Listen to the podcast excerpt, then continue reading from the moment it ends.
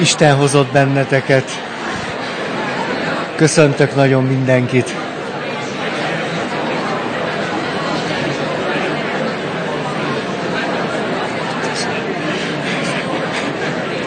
Be. Belecsapok akkor. Emlékeztek, hogy a múlt alkalommal ott jártunk, hogy befejeztük és megnéztük, hogy hogyan tudnánk leírni, most nagyon egyszerűen szólva, és akkor itt mondok is egy történetet gyorsan, ez pedig arról szól, hogy egy előadást tartottam néhány nappal ezelőtt, és rájöttem, hogy milyen izgalmas volna, megpróbálnám 50 perc alatt elmondani azt, amit itt két alkalommal mondtam el, hogy vajon, vajon az úgy továbbadható-e, és hogy sikerült elmondanom 50 perc alatt, de hát hihetetlenül koncentráltnak kellett lennem, és azután próbáltam nagyon lényegre törő lenni, és láttam, hogy ez a 12 pont, amit a múlt alkalommal mondtunk, ez 50 percbe sűrítve is nagyon izgalmas tud lenni, és aztán befejeztem, és ránéztem a hallgatóságra, egy kisebb csoportban ültünk, és kérdeztem, hogy na, van-e valamilyen kérdés? És az első kérdés így szólt, hát ez hihetetlenül izgalmas volt. És mi a cím? És emlékeztek erre a történetemre, hogy ez velem valahogy kísértetiesen megtörténik újból és újból, hogy ezt Rákos keresztúron a gimnáziumban éltem meg, amikor a, nem tudom én, talán kilencedikeseknél tartottam életem egyik legjobb óráját, és megkérdeztem, hogy na, na, összeállt? És akkor kérdés, igen, tanár úr, mi a cím? És hogy ezt kellett újból átélnem, ez teljesen joggal persze, hogy miért nem határoztuk meg, hogy mi a cím, hát azért valamennyire meghatároztuk. Tehát így folytatom most az első mondatomat, hogy mit is néztünk akkor meg. És ki kellett préselnem magamból valami címet. Nem volt elég a 12 pont, kiderült, hogy cím is kell. Mennyire tökéletlen vagyok. Tehát a cím valahogy így szól, hogy a személyiség fejlődésünk, vagy az érett személyiségé válásunk útja a családi összefüggésben, vagy a családi összefüggésből kiindulva, de a spiritualitásra koncentrálva. Mit szóltok? Le, lehet, hogy még lehet, lehet pontosabban, de én már nem bírom. Tehát ti molyoljatok el vele, ha akartok. Tehát nyilván ez a, ez a három elem a fontos, hogy hát nyilván valahogy a személyiségfejlődésünk, az összefüggés a család, hogy az anya, az apa, a testvér és önmagunk, és amire kihegyeztük, amire fókuszáltunk, állítólag ez már egy magyar szó, ez pedig az, hogy a spiritualitás és akkor a meggyőződések. És így jutottunk el oda, mert hogy hiszem most a, a családról, a család összefüggés rendszeréről, a család mint élő rendszer, tulajdonképpen erről beszélünk, de elkezdtük Ádámtól, Évától. Az nem is olyan rossz. Ádámtól, Évától. Azért, hogy minél árnyaltabban valóban a maga teljes összefüggésében, a teljes, hát mára mennyire most meg tudjuk ragadni, láthassuk azt, hogy mit jelent egy családban élni, vagy mit jelent családot alapítani, vagy mit jelentenek aztán a házastársi konfliktusok, a családi életciklusváltások, a családi krízisek, hogy mindezt aztán egy tágabb alapból, összefüggésből lássuk. Ezért indulunk Ádámtól, Évától, és megnéztük akkor eh, ebben az összefüggésben, a spiritualitásra kihegyezve a saját személyiség fejlődésünk lehetséges állomásait, és így jutottunk el oda, hogy ó, már nem bírtad. Most már eleged volt, hogy nem beszélek, csak ismétlek. Mert semmi új dolog nincs, csak ez, a, hogy melegem van. Pedig itt Szahara van, ott csak egy pampa. Szóval így jutottunk el oda, hogy akkor nézzük meg, hogy mi a, a nulladik lépés. Tehát milyen összefüggéseket, fölismeréseket volna érdemes kimondanunk a tapasztalatból, a szakirodalomból kiindulva, hogyha arra kérdezünk rá, hogy mi történik azokkal, akiknek nem sikerül. Mi történik azokkal, mi lehet a hátterében annak, hogyha valaki szeretne megházasodni, de ez sosem sikerül neki.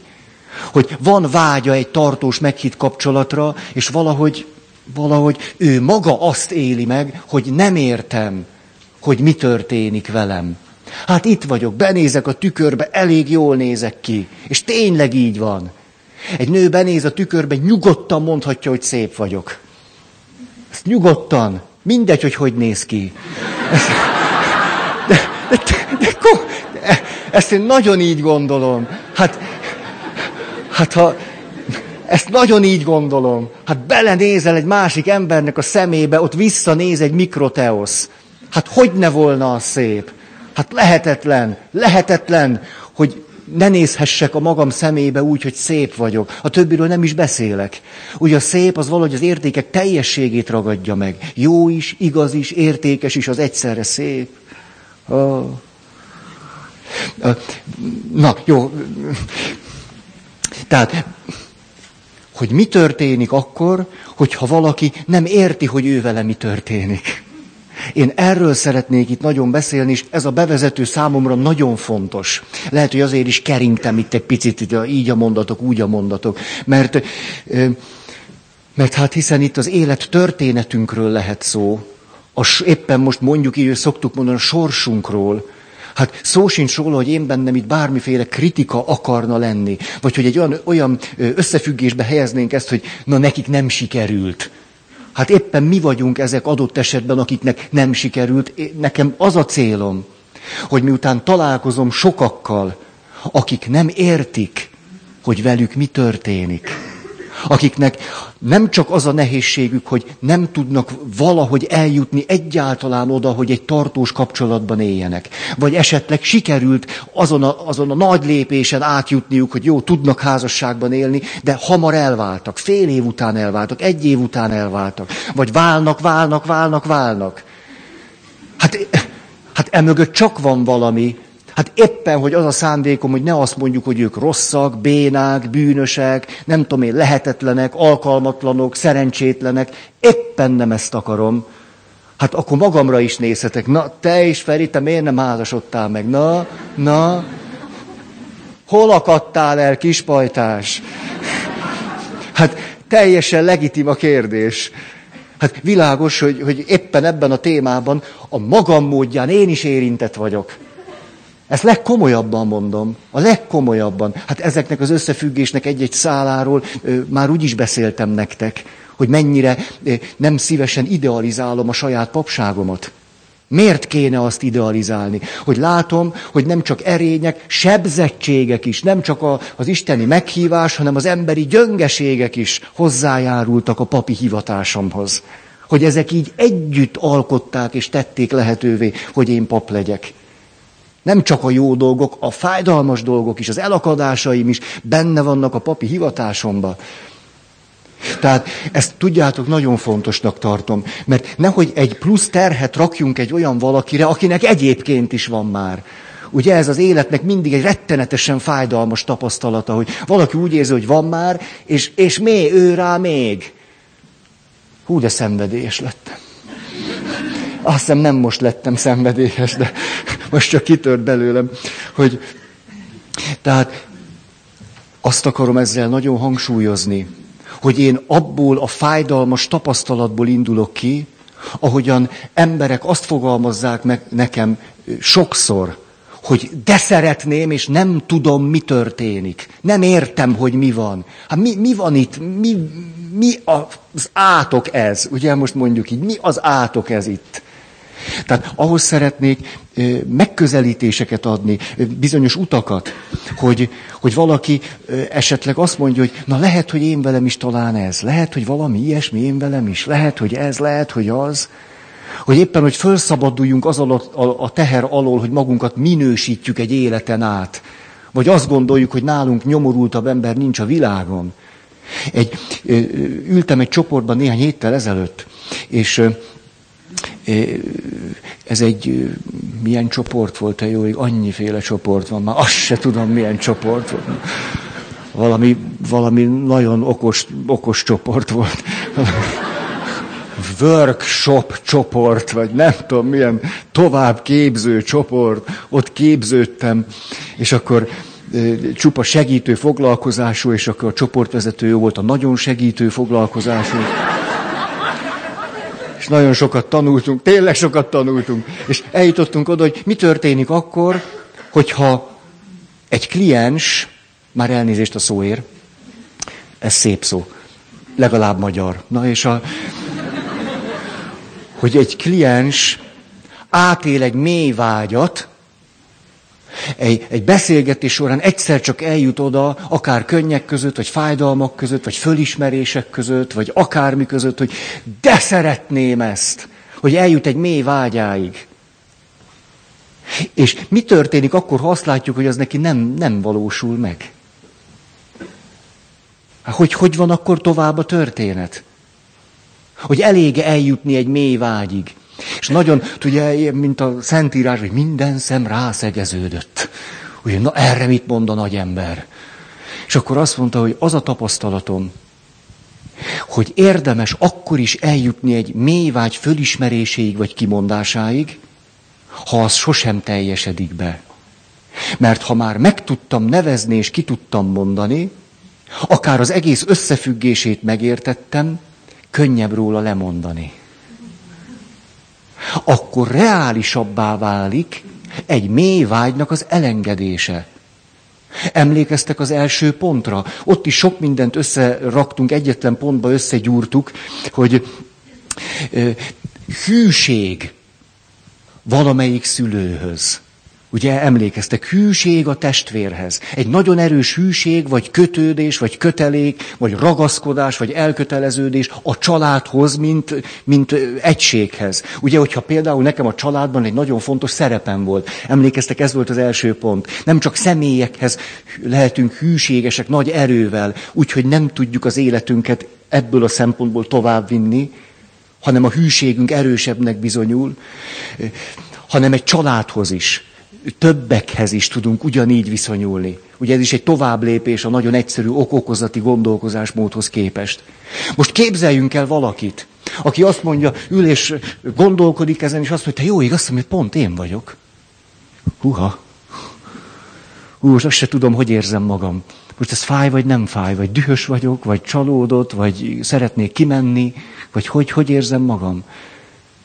De hogyha én fölismerek egy ilyet, akkor akár hozhatok egy olyan szabad döntést, hogy eddig csak nyomorultnak éreztem magam, aki vágyik valamire, és ez nem tud neki sikerülni. És hibáztattam az anyámat mondjuk, vagy a családomat, vagy az örökséget, vagy magamat. De ha azt mondom, hogy jó igen, azt gondolom, én bennem van egy mély hűség és kötődés az édesanyámhoz, vagy a családomhoz, akkor már hozhatok egy szabad döntést arról, hogy igen, én akkor így élem az életet. Ez se lesz rosszabb, mint bármelyik másik emberi élet. Nem lesz rosszabb. Mitől lenne rosszabb? Akkor lehet hozni egy, úgyis csak ilyet tudunk, relatív szabad döntést. Hát az ember nem tud teljesen szabad lenni, senki sem szabad teljesen. Relatív szabadságunk van. Fölismerjük, vagy fölismerhetünk bizonyos összefüggéseket, és azt mondhatjuk, igen, most, most eljutottam az a szabadsághoz, hogy igen, igen tudok mondani, hogy az életet így éljem le. Vagy el tudok oda jutni, most ráláttam, nem akarom most akkor már tovább így. És mind a kettő nagyon szép döntés tud lenni. Nekem kifejezetten megnyugtató, ha valaki, aki sosem házasodik meg, és egy fölismerés után azt mondja, hogy Feri, én úgy döntöttem, hogy maradok most már így. Így most én, így most ezzel a relatív szabadsággal, ami nem több, nem kevesebb, mint sokaké, végig tudom így élni az életem, és megnézem, hogy mi, milyen szép kincsek, értékek tudnak abból kijönni. Itt is van nyereség és veszteség. Ennyi. Úgy is van mindig nyereség és veszteség, hogy megelégedettek tudunk lenni akkor is, ha elakadásaink vannak. Ha egy neurózisunk nem gyógyul, meg úgy is lehet teljes életet élni. Ez ugye a veszőparipám. Hogy nem muszáj meggyógyulni ahhoz, hogy teljes életet lehessen élni. Jó dolog meggyógyulni, de nem föltétele. Hogy megtanulhatunk a sebeinkkel is együtt élni. Olyan gyönyörű az a történet. Emlékeztek, hogy egy, egy zsidó történet, hogy milyen a messiás. A sebzett gyógyító története. Nem tudom, ezt ismeritek-e? Hát nem ismeritek, hát hogy, hogy? Nem jártatok el, elsőbe? Szóval, ugye, hogy a kérdés így szól, hogyan fogjuk megtudni azt, hogy ki a messiás. És a történet a válasz. Hogy ki a messiás, az ki a, na ez megint mit süt, mit süt kis szűcs, hogy megtudni, hogy ki a messiás, azt úgy lehet, hogy elmegyünk Jeruzsálembe, mondja ez a történet. Körbe megyünk Jeruzsálem falain. És nézzük az összes kaput, mert a kapuk mentén ott ülnek a sebzett emberek, és a sebeiket kötözik át. Mindenki fogja, leveszi a kötelé, köt, kötelékeket, szóval, a, hogy mondják, hát a kötéseket, ez az igen. Ez a kötelék, látszik már, hogy rajta vagyok a témán. Leveszi a kötéseket, és kicsit ápolja, kicsit, kicsit kenegeti, gyógyítgatja, hát ahogy azt kell. A messiás annyiban lesz rendkívüli, hogy rajta kívül mindenki úgy igyekszik átkötni a sebeit, hogy a sebeket fogja, és leveszi az egyik kötést, a másikat, a harmadikat, a negyediket, föltárja a sebeit, és utána kezdi el egymás után bekötni. Egy valaki nem így fog eljárni, ő a messiás. A messiás is ott ül, Jeruzsálem egyik kapujánál, és ő is vannak sebei.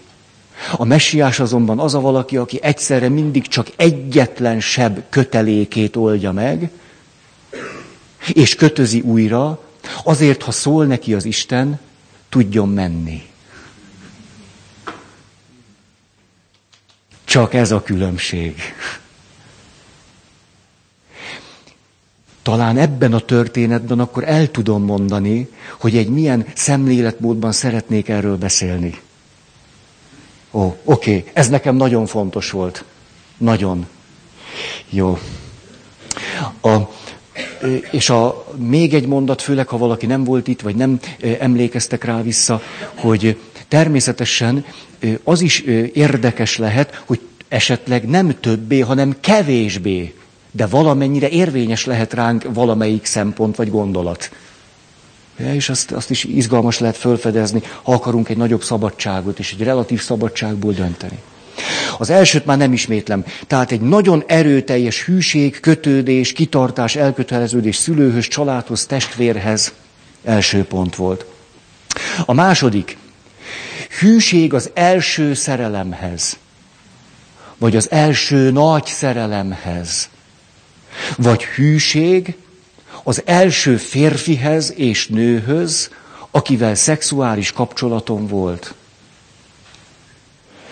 egészen odáig, hogy hűség akár ahhoz a valakihez, akivel oldhatatlan szerelemben voltam, bár abból semmi nem valósult meg. És itt mindegyiket érdemes volna külön-külön is egy picit megnézni. Igenis van az úgy, hogy valaki az első szerelméhez olyan erőteljesen kötődik, hogy nem tud onnan tovább lépni. Sokan tovább tudnak, néhányan nem tudnak tovább lépni. Hogy óriási jelentősége tud lenni, főleg egy olyan első szerelemnek, amelyikben, ha az erős, és volt benne szexualitás.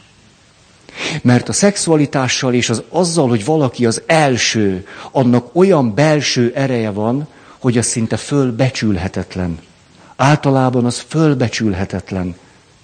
Ha valakinek egészséges a lelke, valamennyire, annak az első biztos, hogy nagyon fontos. Az nem lehet nem fontos. Főleg, ha van szexuális kapcsolat is. Nem tud nem fontos lenni. És ezt két helyzetben látjuk nagyon erőteljesen. Azok, hát vagy három. Mondjuk az első, akik rögtön hozzá is mennek az elsőhöz. Ugye az, az akkor nyilvánvaló. Ez látszott, hogy ott fontos dolgok történtek. Hogy mennyire fontos tud lenni az első, annyira fontos tud lenni az első, hogy sokszor ő nem is a legalkalmasabb partner. Na de ő az első. És az annyira fontos tud lenni, hogy rips mennek tovább a dolgok. És utána van csak annak a munkának a része, hogy hát, ha én hozzámentem az elsőhöz, ennek is van ára. Van ára. Mert nem néztem körül, hogy nincs-e valaki olyanabb, ilyenebb, vagy amolyanabb. Azt gondolom, hogy kulturálisan nagy megerősítés is nyert bizonyos korokban az első. De ennek nem csak kulturális összetevői vannak, hanem nagyon mélyen lelkiek is. Mert hogy az első tényleg nagyon fontos. Tehát kulturálisan valami olyasmit erősítettünk tek meg, aminek a, a lélektadi részét inkább csak most sejtjük, vagy most látjuk, hogy, hogy ez mennyire így van. Ha valaki nem az elsővel kötötte össze az életét, akkor azt nyilván nagyon komolyan el, el érdemes gyászolni. És hogy ez mennyire nem könnyű, és mennyire nem egyértelmű, itt mondok akkor egy másik mondatot, legalább három indoka van, mikor öm, csatangoltok a Facebookon, már kinőve az ivivet, mert már nem az a trendi, már túl vagyunk rajta, és egyszer csak ki tudja miért, mi vezeti a klikkelő újjatokat, mi is van az én elsőmmel, de érdekes is ez.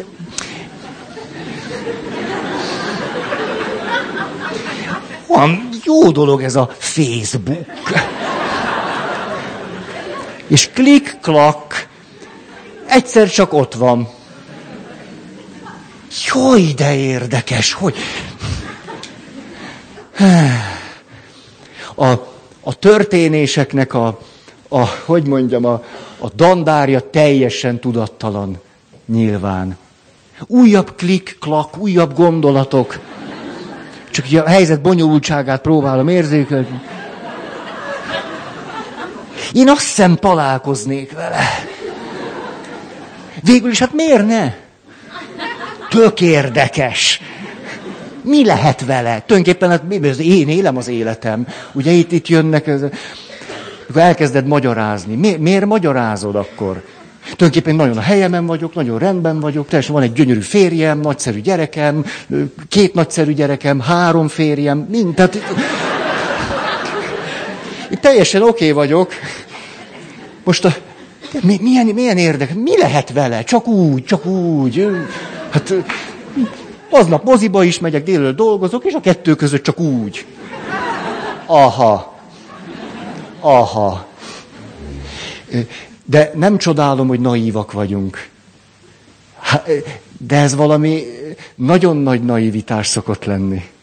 Hát az első kapcsolatoknak minél erősebb volt a, az első élményem, ha volt szexuális kapcsolata, ha nem volt, akkor is, ha ez volt, hogy ő, ő, ő a na, valamiképpen ott valami ő, ő.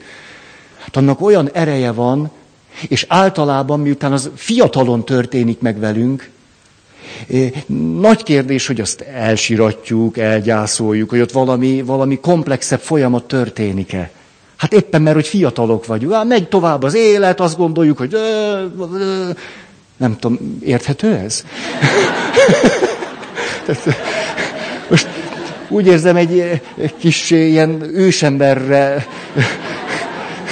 de ez, ez a legősibb nyelvünk, nem? Tehát kiabálunk, mozdulatok vannak. A nyelv egyébként se arra készült, hogy a legmélyebb lélektani rezdüléseinket általa kifejezzük. Ezért beszélek már tíz éve. Ha nyelvet, nyelvet arra találták volna ki, hogy így, akkor mindenki tíz évig. Ez rengeteg szó minek. Ha mindig körözünk, nem? Jó, valahogy hogy lehetne már pufrá találni. És aztán nem lehet. De azért nagyon körözünk. Szóval a nyelvet nem erre, nyelvet arra találták ki, hogy dől a fa! Ennyi, három szó, ez körülbelül így elég is. Tedd ide, hozd ide, vigyázz, lő, mit tudom én, lőj, lő, ezek. Tehát, tényleg egy-két betű elég hozzá. A férfi, most ez szól. És tulajdonképpen sok számra sincsen szükség. Tehát arhaikus népeknél, bizonyos népektől olvasok, hogy egy-kettő sok. Aztán mit? Ezen nincs mit. Meg azok a férjek jutottak eszembe, apák, akik azt mondják, hogy túl sok a név, már a gyerekeik nevéről gondolkozom. És azt mondja, egyeske, ketteske, hármaska, és akkor így. Jaj, meséltem egy keresztelési történetet? Oh, nem tudom, hogy meséltem-e. Képzeljétek el, jön egy kedves ismerősöm, azt mondja, Feri, mind a hat gyerekünket te keresztelted meg. Nem meséltem ezt nektek? Hát, hát ez, ez, ez mindenki. Mi? Csak nektek. Azt mondja, mind a hat gyerekünket te keresztelted meg. Most összegyűjtöttünk még négyet. És tényleg így. És azt szeretnénk, hogy őket is te. Tíz gyerek, és mind a tizet én kereszteltem. Hát ez, ez, ez már nagy dolog. Tehát egészen családtagnak érzem magam.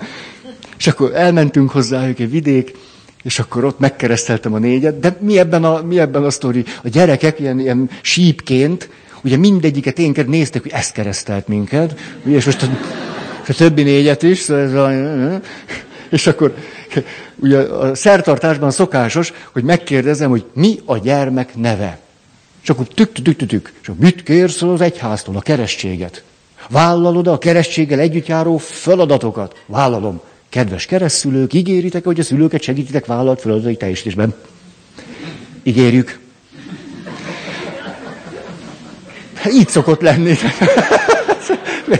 De csak, hát a válaszok nincsenek a szertartáskönyvben, de benne vannak azok is. Na, és a, hát hogy lehessen tudni, hogy milyen jó válasz. És a,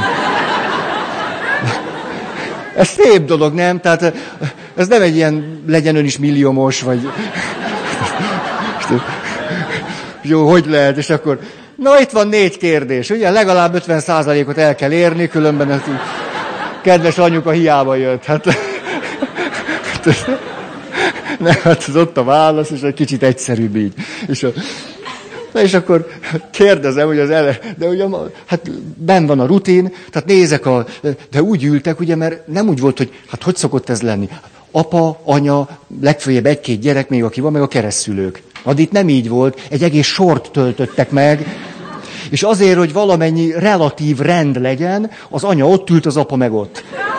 Tehát nem tudtam egyszerre rájuk nézni. Vagyis, ahogy mondom, hogy és akkor, kedves szülők, mi a gyermekek neve? És hogy így éppen az apa felé fordult. És az apa így... És a...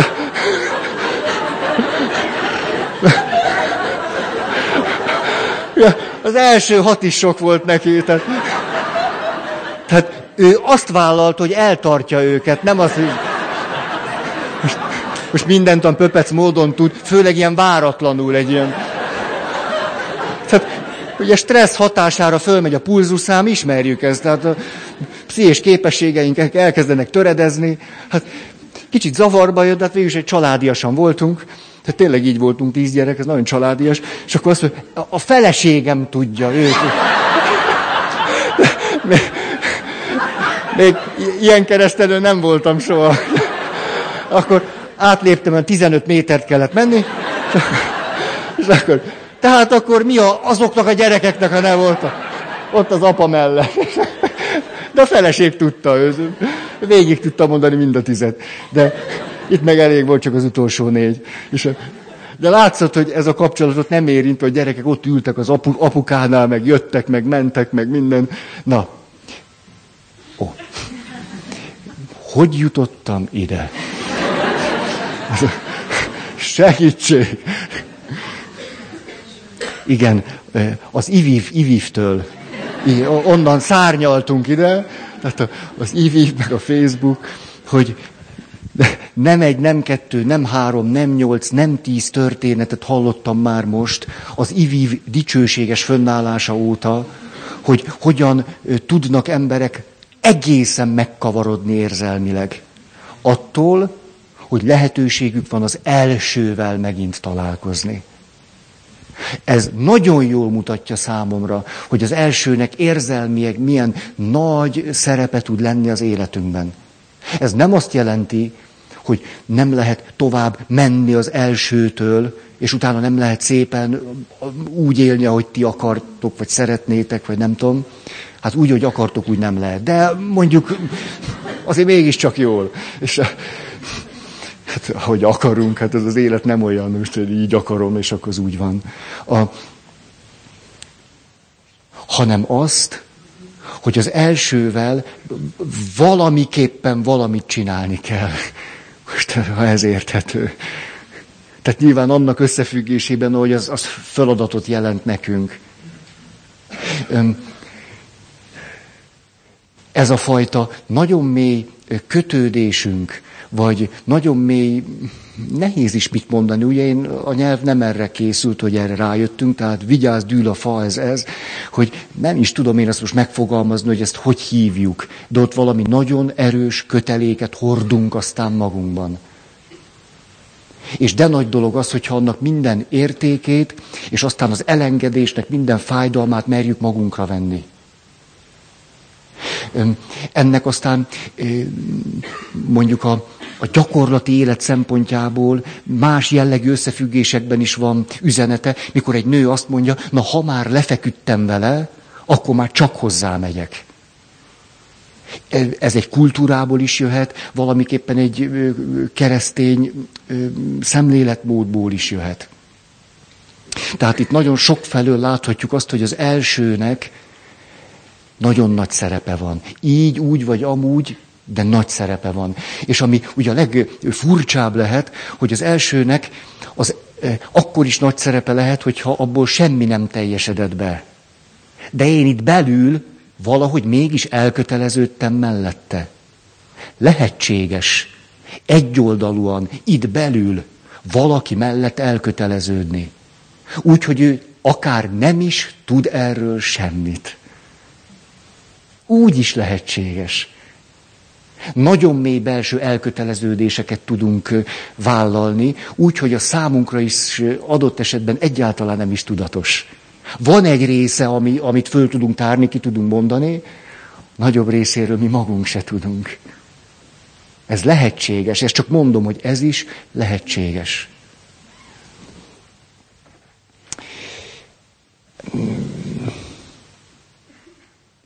Igen.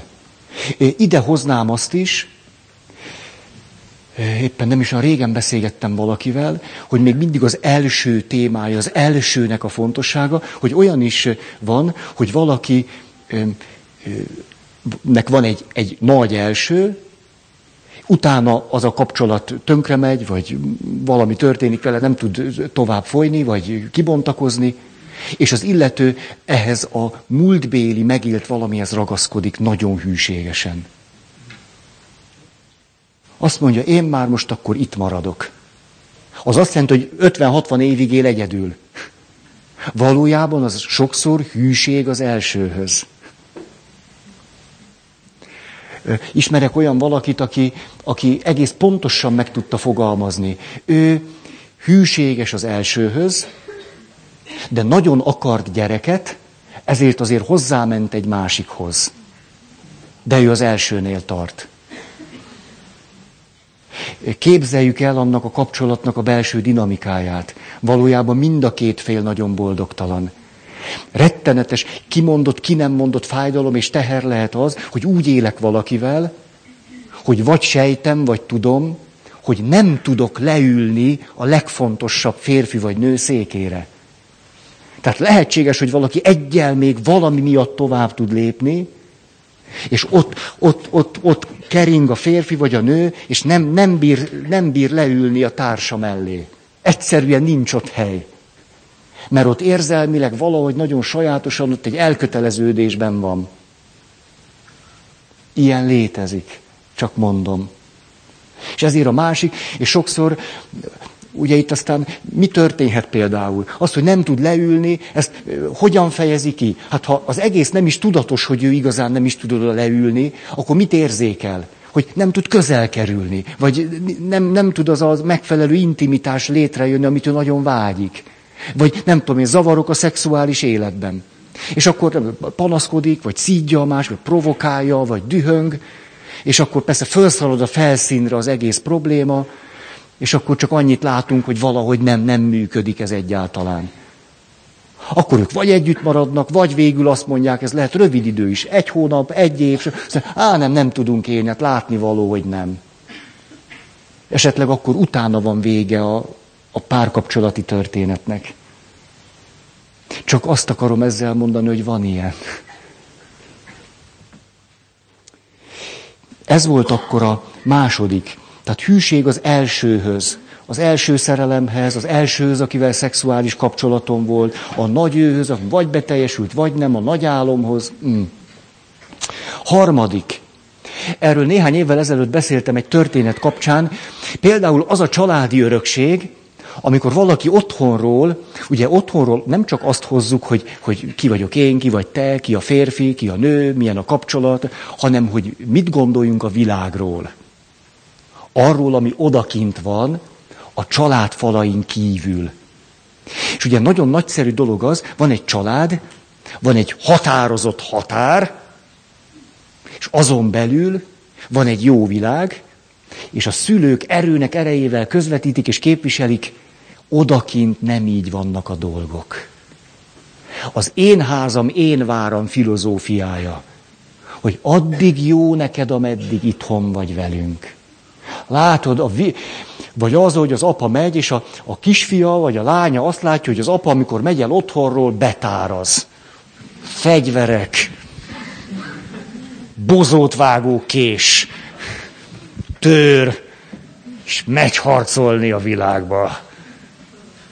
És hogyha erről nem is esik szó, de azt tanulja meg, hogy itt biztonság van, odakint nem.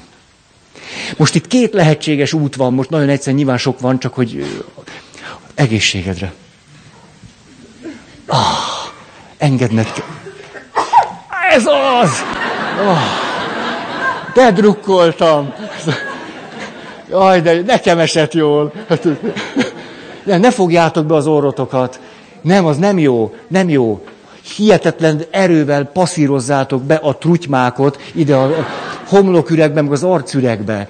Így tél felé ilyet ne csináljatok magatokkal. A, szóval, azt mondják a bő... De ne, ne, nem, nem ez, nem ez.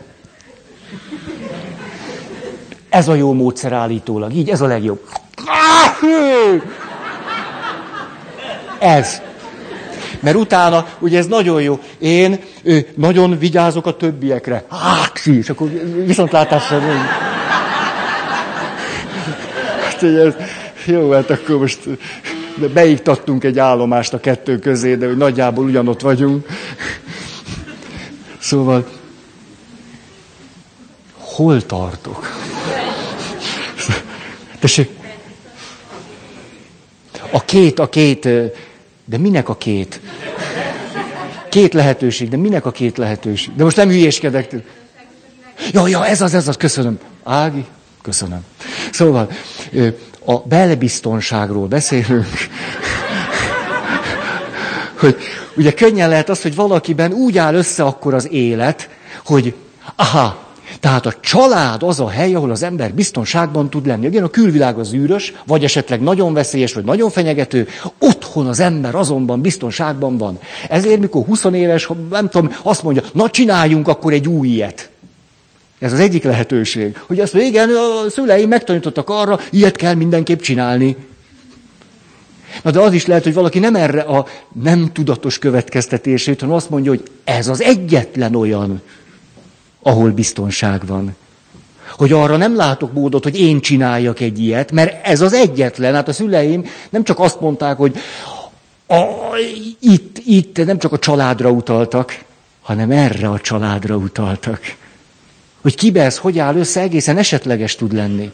De bizony, megint csak eszembe jutnak azok, akik arról beszéltek, hogy igen, nekik ez akadály volt. Kifejezetten akadály volt. Miért is? Mi a, most nagyon egyszerűen a logikája. Azért, mikor keresek egy pasit, vagy egy nőt, ő abból, most majdnem leestem, úgy, ez pont kifejezi, amit mondani akarok, hát ő csak abból a veszélyes világból van. Ő egy idegen, értitek ezt? Egy idegen. Abból a világból, amiről azt látom, hogy apám bozót vágók és tör, pisztolyok. Hát ő onnan jön. Ezt 25-ször meggondolom, hogy én egy idegennel, egy idegen, egy lény.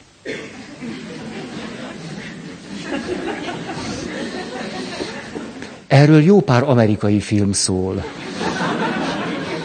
Ajánlom őket a helyzet megértésének elmélyítése okán. A lények. Na jó.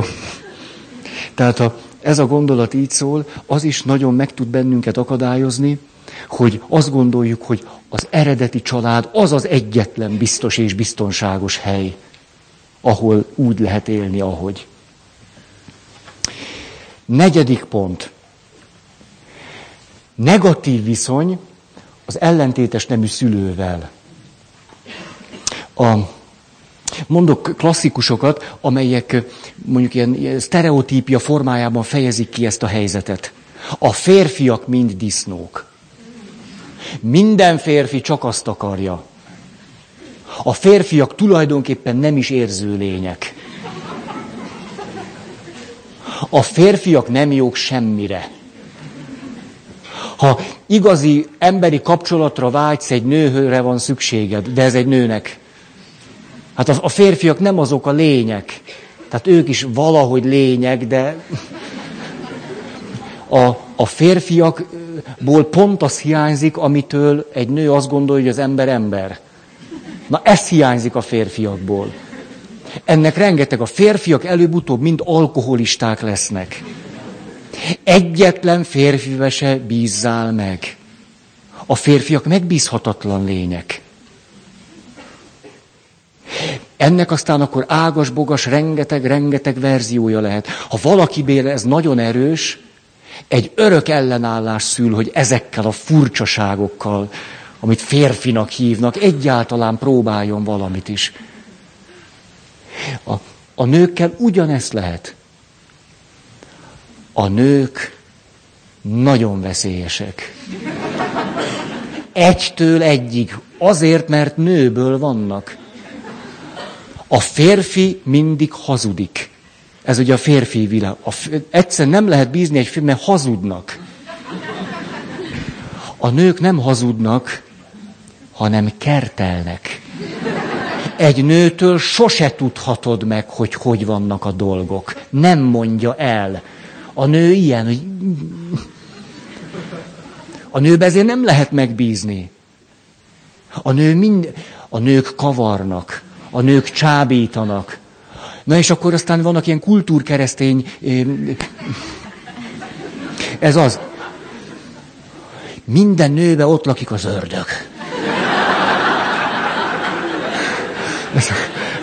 Hát voltak ilyen korszakok, hát nem, nem, nem mondom, hogy, hogy nagyon dicsőséges korszakot húzunk magunk után. Tehát tudjátok, ez a papnevelő intézetben nekem az egyik legnagyobb szenvedésem ez volt.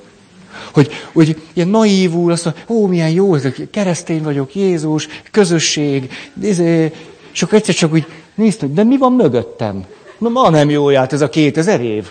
Ú, jaj, jaj, jaj, jaj a legkomolyabban rájöttem, hogy, hogy egy olyan púpot kapok, azt lehet akkor hordozni, a fölszenteltek. A szép mellé ott van a csúnyája is. Hát nem lehet csak a szépet vinni, hát akkor az teljesen nem, a csúnyája is ott van. Az nekem külön, kifejezetten döntést igényelt, hogy én vállaljak nagyon sajátosan, pusztán azáltal, hogy pap vagyok, valamiféle valamiféle közösséget azzal, ami ott a púbban van benne. Puttonyban, na. Puttony, az van. Hogy nem, nem lehet csak így lerakni. Ugye ki kell venni, megnézni. Ú, á. Na hát e, ennek egy eleme. A puttony kiveszed, akkor van benne egy ilyen. A nők érzéki lények. A férfiak nem, ugye? Ők, Hát ismerjük ezeket, hogy, hogy szóval, a nők csalfák. Na és még ha csak az lenne. A, szóval csak érzékeltetni akartam, hogy egész döbbenetes repertoárja van annak, hogy egy ellentétes nemű személyre rá tudunk nézni, és hozunk örökséget arról, hogy egyáltalán ez a másik fajta, ez milyen, milyen is itt nagyon negatív örökségünk tud lenni. A, um, egy kedves ismerősöm rendszeresen jár Ukrajnába, Kárpátaljára, és aztán tovább Oroszországba, volt Szovjetunió tagköztársaságokba, és azt mondja, hogy, hogy ott szinte annak a, a, a világnak egy, egy nép betegsége, hogy a rettenetes férfi hiány a sok háború miatt, Ugye halomra haltak a férfiak, maradtak egyedül a nők. Aki éppen férfi megmaradt, az alkoholista lett. Most nagyon durván mondom, de hát tudjuk, hogy, hogy Oroszországban mi, mi megy. Hát, hát ilyen döbbenetes számok vannak, hogy, hogy a csecsemőknek talán 6%-a alkoholbetegként születik Oroszországban. Tehát föl, fölmérhetetlen. Tehát a nőknek meg kellett tanulni nagyon keménynek lenni. Hát generációk hiányoznak férfiből sok családban, mert aki nem halt meg valamelyik háborúban, az meghalt valamelyik gulágon. Hát ezért a nőknek keménynek kellett lenni, kibírni, akkor látták, hogy a férfiak, hát tudjátok, egy háború után, egy gulág után, nem csoda, hogy akkor alkoholbeteg lesz. Biztos, hogy lehet másként is, de nem csoda. Mi történt? Nemzedékek női szocializálódnak, másodlagos szocializációval, meg elsődlegessel is úgy, hogy a, a, a férfiakra tulajdonképpen nem lehet építeni. Tehát a férfi az egy ilyen, tehát vagy meghal, vagy nincs, vagy alkoholista, nem, ez, tehát ennyi, ennyi, ennyit lehet róluk tudni. Tehát úgy kell élni, hogy, hogy férfi nélkül. Na, ha van, van, ha, ha nincs, nincs, de meg kell tanulni férfi nélkül lenni. E, ez döbbenetes innen nézve. És mennek ezek a terapeuta ismerősem, és azt mondják, hogy, hogy hát minden ezt, valamit azért mi is kaptunk ebből. De hát ott az ipari méretekben van jelen. És hogy ennek aztán ilyen kultúrverziói, hogy, hogy, hogy csak egy legyintés a férfi világra hogy mi, milyen férfi. Ki tud itt történetet arról, hogy egy férfi vitte? Hát te, vitte a fegyvert 500 kilométerrel odébb, meg 5000, azt tudjuk. De hogy értünk mit tett, vagy, vagy egy család. Hát ez... Na, tehát ez a pont az, hogy az ellentétes nemű világgal egy rettenetesen valaminek az okán negatív kapcsolat negatív szemléletmód, és sokszor nem tudatos, nagyon mély előítéletek, sztereotípiák, amelyeket egyébként meg szégyelni szoktunk. Tehát lehet, hogy egy, egy liter bort kell meginnod ahhoz, hogy úgy kibukjon belőled egy ilyen. És akkor te magad rájöhetsz, hogy a nem jóját, mit is mondtam? Ezt én mondtam. Ez valószínű, hogy akkor bennem van. Nem is tudtam róla hogy azt gondolom itt belül, hogy minden férfi gazember. Vagy azt gondolom, hogy minden nő fenyegető. Hogy a nők elnyelik a férfiakat. Hogy a nő az egy olyan, az elnyeli a pasit. Ezt most nem is folytatom. A, ahol nagyon erős anyák vannak, kialakulhat ez a gondolat, hogy a nők nagyon súlyos lények. Tehát ott nagyon óvatosan, nagyon. Nem tudjuk, hogy meddig ölel. Még az, á, még, legyen még három centi befelé. Hát azért akkor inkább csak úgy. Tehát nem kell, hogy reális legyen a félelem. Egyáltalán nem kell, attól még a, maga a félelem reális. Mert hogy van. Jó, következő, amikor nem azt mondanám, hogy negatív a viszony az ellentétes nemű szülőhöz, hanem nagyon ambivalens, vagy távoli, vagy töredezett. Már most fölnőtt egy-két ilyen nemzedék közöttünk, akiknek ezt a terhet kell viselni. Ezt én tudom a saját történetemből. Ez az, amikor például nagyon korán elválnak a szülők.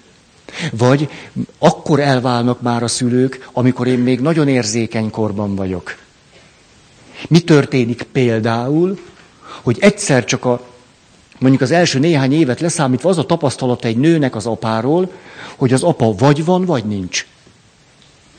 Két hetente van, és akkor 12 napig nincs. 27 napig nincs, két napig van. Önmagában az, hogy valaki egy olyan világban nő bele, ahol az apa nem az a valaki, aki a világom része, hanem egy olyan valaki, és én, én ebben növök bele. Nekem ez akkora természetes, hogy az apa picit van, sokáig nincs. Picit van, sokáig nincs. Picit van, sokáig nincs. Ez a minta nagyon mélyen belénk tud ivódni. Sokszor azt látjuk, hogy ennek nyomán öm, találkozik egy ilyen hátterű nő egy férfivel, és akkor pár napig olyan nagyon szép, és te kezdi tolni magától. Sok neki. Nincs, nincs. Tehát ő od, odáig tudja az életet, hogy két napig van. A harmadik, negyedik nap, hogy, hogy mit keres még itt? Tehát nem, nem értem, vagy nem, sok már belőle. Ez, ez nem, erre nincs, nincs, értitek? Na. És a belső logika ez. Vagy eleve olyan férfit találni, aki sokat nincs, keveset van. Például, hogy valaki sokáig el tudja fogadni a szerető státuszt. Az éppenséggel megfelel annak az örökségnek, hogy sokat nincs, kicsit van. Sokat nincs, kicsit van. Éppen megfelel annak az eredeti tapasztalatnak, hogy az apa, a legfontosabb férfi így érhető el. Sokat nincs, picit van. És ő a fejében mondhatja azt, hát persze azért nagyon jó lenne, ha meg tudnánk házasodni, vagy várom, hogy elváljon a férj, mit ő, feleségétől. Ezt nagyon várom, mondja itt. Olyan is van, aki már csak nem is várja, hanem azt mondja, nekem az élet valahogy nem, nem értem, hogy, hogy mit, az egyház tanítás, ez, ez egy, egy marhaság, hogy életszóló kapcsolat. Én nagyon jól vagyok. És bizonyos szempontból igaz is. Mert egy megszokottban van. Éppen azt éli, amit ő nagyon megtanult, hogy az úgy megy. Ez ugye érthető.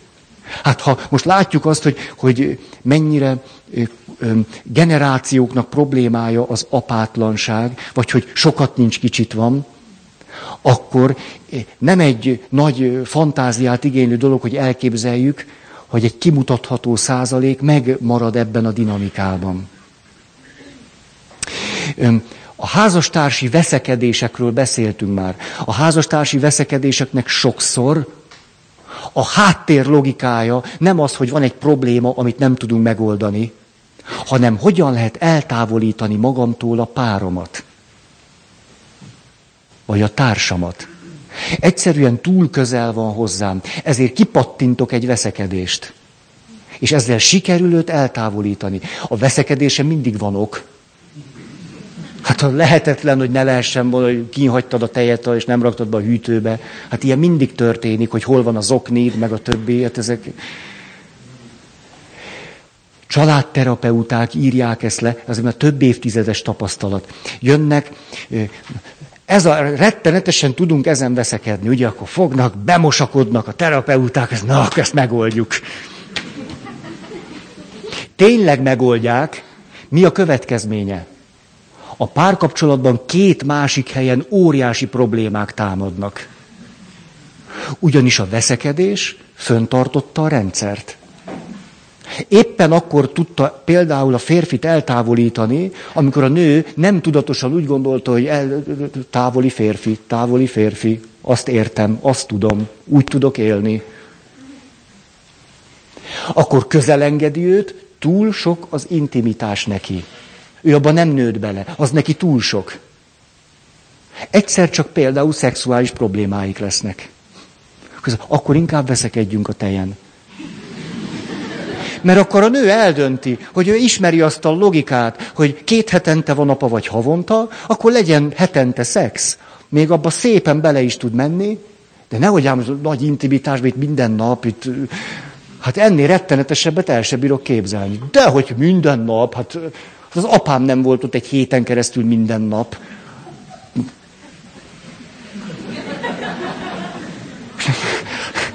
Hát Hát nem, nem, ez, ez túl növi azt a világot, amiben belenőttem. Ezt, ezt nem. A, a veszekedéseknek tehát nem egyszer nagyon, el, nagyon fontos távolító, funkci, tá, na, távolító funkciója van.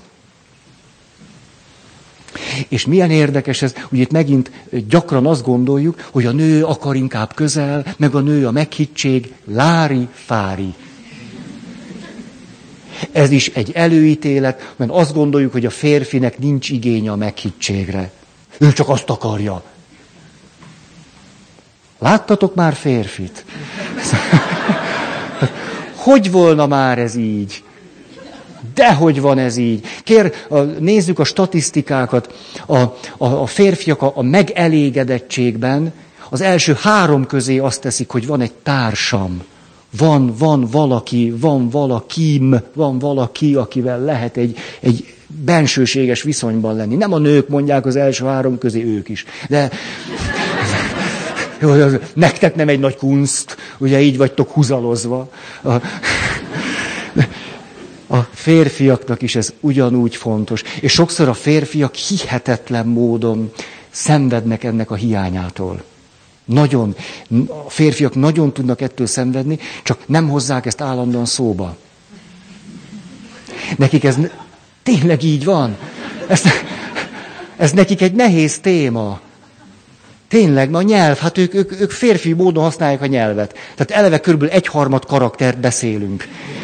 Ugye most akkor ez, ez tehát már a, a, a, a, a mennyiségnek a 95%-at a munkahelyen elmondtam. Nyolcas kulcsot ad ide, hatos mehet vissza.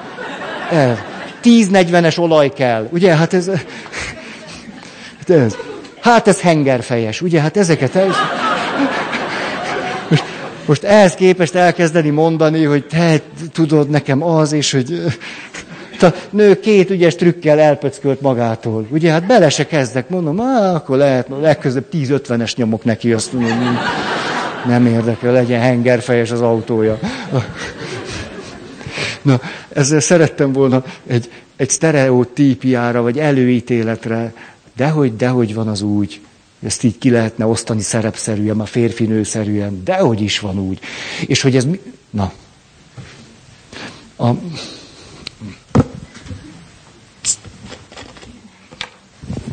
Hm.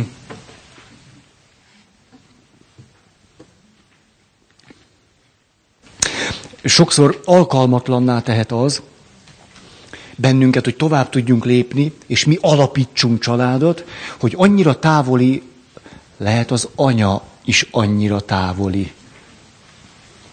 Hogy azt mondjuk, hogy nem, nem, is, nem, is, nem is el se tudom képzelni, hogy lehet egy nővel megismerkedni. Tudjátok, hogy vannak férfiak, akiknek ez rettenetes szenvedés? Vannak olyan férfiak, akik nem úgy, mint átlagban valaki 15 évesen, vagy 13, hogy, hogy most ha egyedül maradok egy nővel, akkor mit kell csinálni? És a, ugye ezt, ezt meg kell tanulni, van akinek meg kell, van akinek jön, van aki tanulja. És akkor azt mondja, ú, most nagyon tetszik nekem a Rozi, és most, hogy, hogy csinálunk majd egy olyat, de viszek három témát. Hogy el ne felejtsek, mert három téma, három téma, három téma, és akkor, ú, és akkor elakadunk, akkor gyorsan, gyorsan mondom, három téma az autók, a csillagok háborúja, és, és ugye nem csoda, hogy nem nagyon rügyezik ki ez a kapcsolat. Tehát ő neki ez, ez. És, és hogy nem csak 12 évesen lehet ezt így, ugye, aki... A, tessék?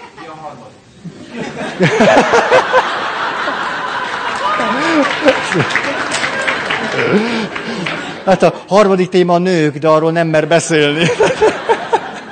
Mert, mert éppen 12 éves, ugye? Mert a nővel se tud beszélni, nem hogy a nőről. Tehát, ugye, tehát ezt a, ezt a toporgást, hogyha valakinek távoli a női világ, akkor, akkor lehet felnőttként is. Minden nehézség nélkül lehet.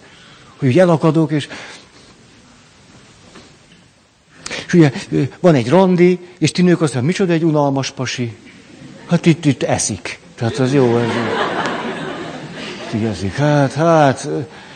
Ugye simán leírtok egy ilyen férfit. Jó, jól sejtem? Simán. Simán. Hát, ha csak nincs egy sajátos örökségetek. Tehát, mert, mert akkor meg nagyon bejön. Hogy azt mondod, hogy úgy, de jó, én úgyis szeretek sokat beszélni. Szerintem így lesz egyensúly. Tehát, így, hát az is száz százalék, hogy 99-1. Tehát úgy is, úgy is, úgy is kijön. Szóval, na, szóval, ha ismeritek azt a kint, ahogy kisfiúként, vagy kislányként. Mert a kislányok is sokszor, kislányok addig ügyesek, amíg úgy egy picit úgy megmutatják magukat, ugye? De már mikor úgy közelebb van, akkor azért ott is beállhat az ideg. És a, hogy na akkor hogy van tovább. Ha, ha ismerjük ezt gyerekkorból, akkor csak mondom nektek, van, aki felnőttként is így van vele. Van bizony. Hát eh, nagyon jó vígjátékok szólnak arról, ahogy felnőttek tudnak bénázni, ugye? Hát hány ilyen minden évben sok vígjáték készül ilyen. És bemegyünk, és nézzük, és nagyokat nevetünk. Persze. Persze, jaj, de nem én vagyok egyedül. Ö,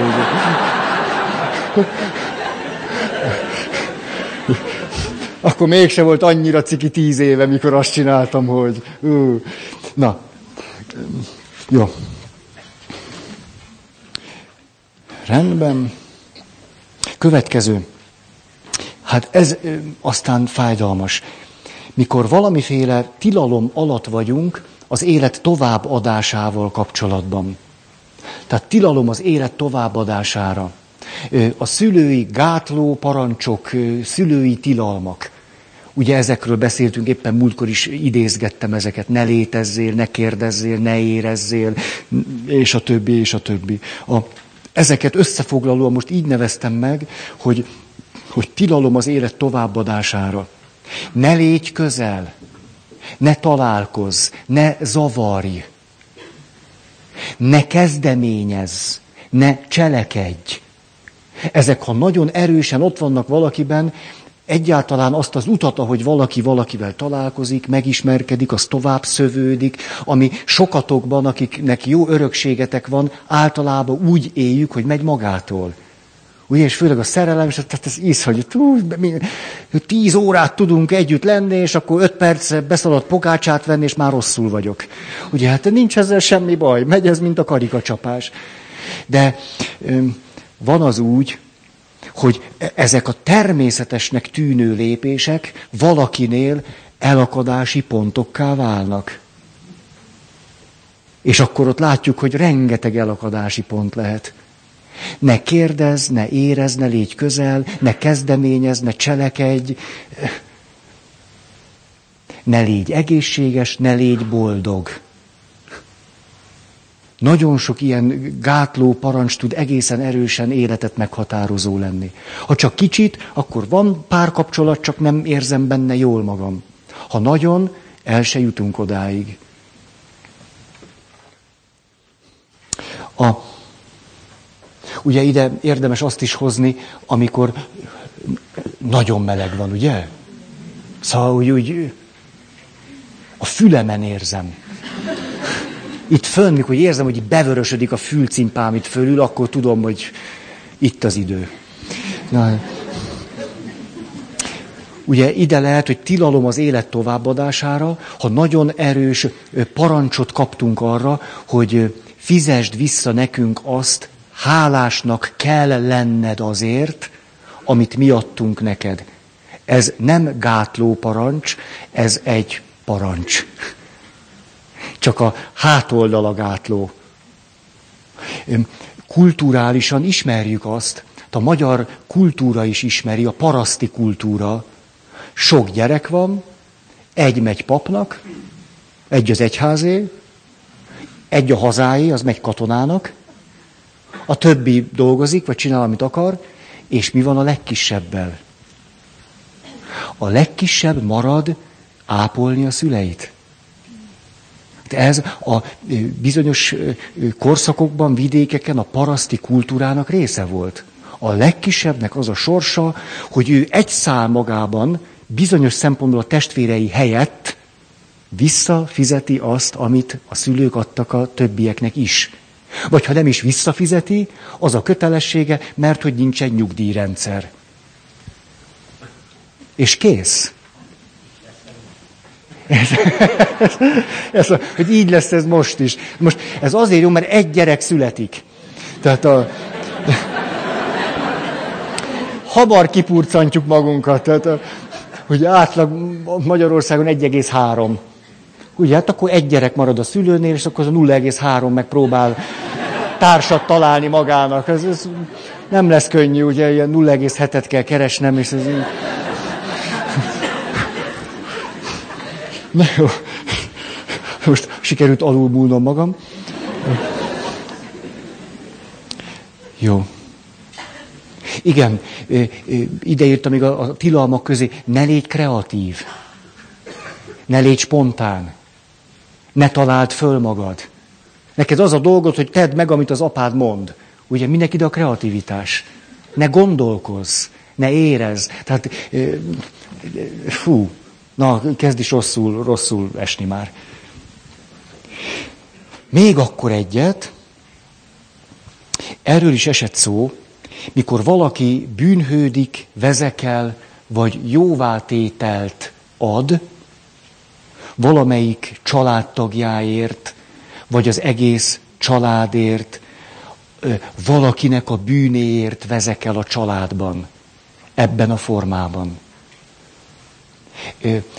Egy ki nem mondott szerződést köt, és azt mondja, hogy igen, az én apám sose ment el, most egyszerűen mondom, mondjuk nem látom rajta, hogy megbánta valaha is, amit tett.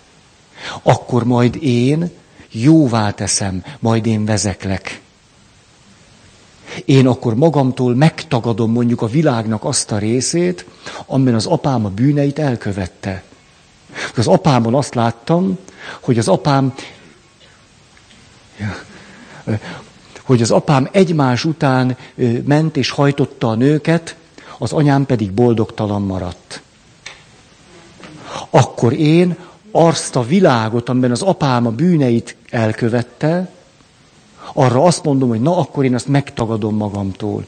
Így egyensúlyt hozok létre, mert az apám ezt sosem teszi meg. Vagy nem tette meg. Nem kért bocsánatot, nem fejezte ezt ki, látom anyám boldogtalanságát, majd akkor én. Ez valamiképpen szól az apámértról is, meg az anyámértról is. Ez szép volt aztán. Ezt, ezt nagyon sikerült ide rakni. Tehát az apám helyett vezeklek, de ezt az anyámért teszem. Ilyen fölállásokat aztán kitalálhatunk sokfélét.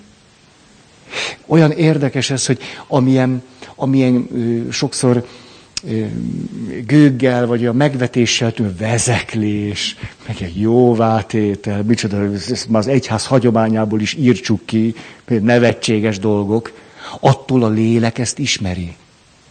A, a léleknek tud ilyen működésmódja vagy törvényszerűsége lenni, hogy keresi az egyensúlyt és az igazságosság helyreállítását. És egy család történetében erre általában szükség szokott lenni. Nem mindenki érez nem tudatos késztetést az igazságosság helyreállítására, de van, aki igen. És akkor ő azt mondja, na akkor én így maradok, és ezzel létrehozom a családi egyensúlyt. Érdekes tehát az, hogy amit a fejünkkel nagyon idejét múltnak tudunk tekinteni, az az emberi léleknek akkor még erőteljesebb, nem tudatos működésmódjává tud válni. Mert ameddig tudatosan vezeklek, és van mondjuk a kereszténységnek egy kulturális kontrollja a vezeklés, a jóvátétel világára, az nagy hasznomra tud lenni, hogy ne vezekeljek túl. Hogy a jóvátétel arányos legyen. Most az egészre azt mondjuk, hogy mesehabbal, ez egy megnyomorító dolog, még tudattalanabbá válik a léleknek ez a működésmódja. Ahogy nem csak úgy keresünk egyensúlyt a családban, hogy, hogy konkrétan, hogy benne vagyunk, egyensúlyozik egy gyerek, mondjuk, hogy ezekről beszéltünk, vagy a szülők, hanem úgy is, hogy nem kell, hogy ott legyenek a szülők, itt bent is él a család, és én itt bent is átélem, ennek a rendszernek a részeként élek. És azt mondom, itt bent akkor én kitalálom ezt az egyensúlyt. Látjátok, ez olyan érdekes, hogy sokszor, ami, ami nyugati kultúránk felől valami avitnak és nem tudom milyen lehetetlen dolognak tűnik, annak a logikájára mélyen rájövünk, és azt mondjuk, hát hiszen ennek valami, valami érdekünkben való kontrollfunkciója van. Az más kérdés, hogy lehet, hogy már nem működik jól. Az más kérdés, hogy az az intézményesült kontrollforma már nem működik jól. Azt gondolom egyébként az egyház tanításában a házasság kötési előtti szexuális életnek a, a teljes szerelmi egyesülésre vonatkozó nagyon világos mondatára, hogy ne legyen házasság kötés előtt teljes szexuális egyesülés, hogy annak tulajdonképpen egy lelket óvó kultúrfunkciója van. Most mi ö, alkottunk egy másik kultúrát, máshova helyeztük a súlypontokat, rettenetesen kritikusak lettünk ezzel. Mi a következménye? Tudattalanná vált a lelkünknek az a mély működése, hogy az első, meg hogy mit jelent, hogy valakivel lefekszem, hogy annak micsoda, micsoda ö, ereje van a későbbi életem szempontjából, és ezt már csak sebződés formájában tudatosítjuk utólag. Tehát kívülről már csak kultúrkritika, belülről sebződés. Ezt, ezt nem egy dologgal látjuk, mert az egyház ezt a, ezt a gyógyítóan kontrolláló funkciót nagyon jól gyakorolta. Ugyanilyen mondok egy példát, a bosszúállás.